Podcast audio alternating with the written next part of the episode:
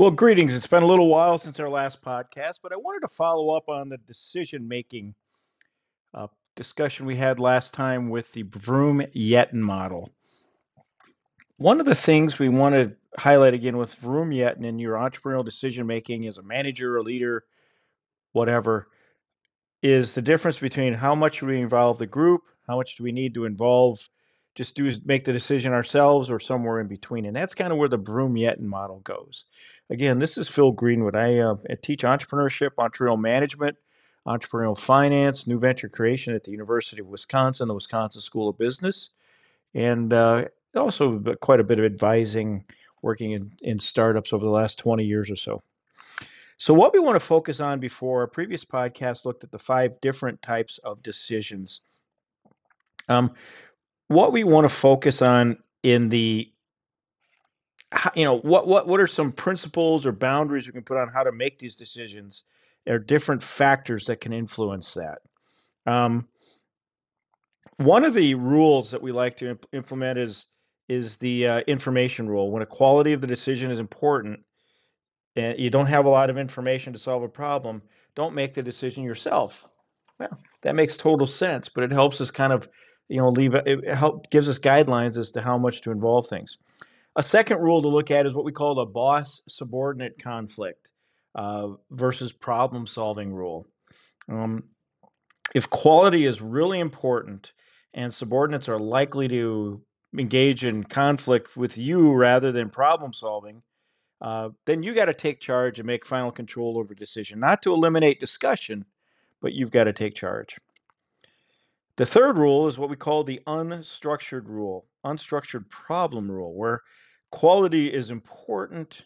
You don't have all the information to solve the problem, and the problem is really unstructured. There's just not a lot of guidelines how to solve it.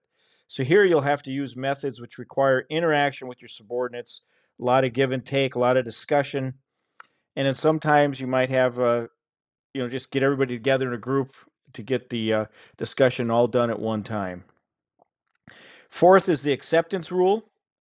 If your subordinates, it's important that they accept it in order to implement the decision, and it's critical to implementation.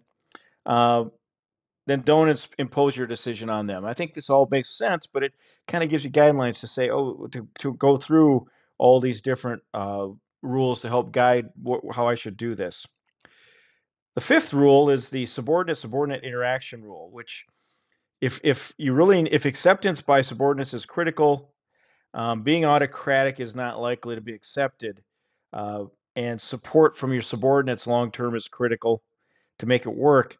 Then you got to use methods which permit interaction uh, from your subordinates, maybe even even votes or whatever. And then finally, there's the fairness rule. The fairness rule is important because uh, if quality is really important, uh, acceptance critical by your your subordinates, and acceptance won't won't occur under an autocratic discussion, then you got to involve the group. This is where get people together to discuss it, have them vote on it, have a process in place to make it work. And then finally, the final rule is the acceptance priority rule, where the acceptance is important.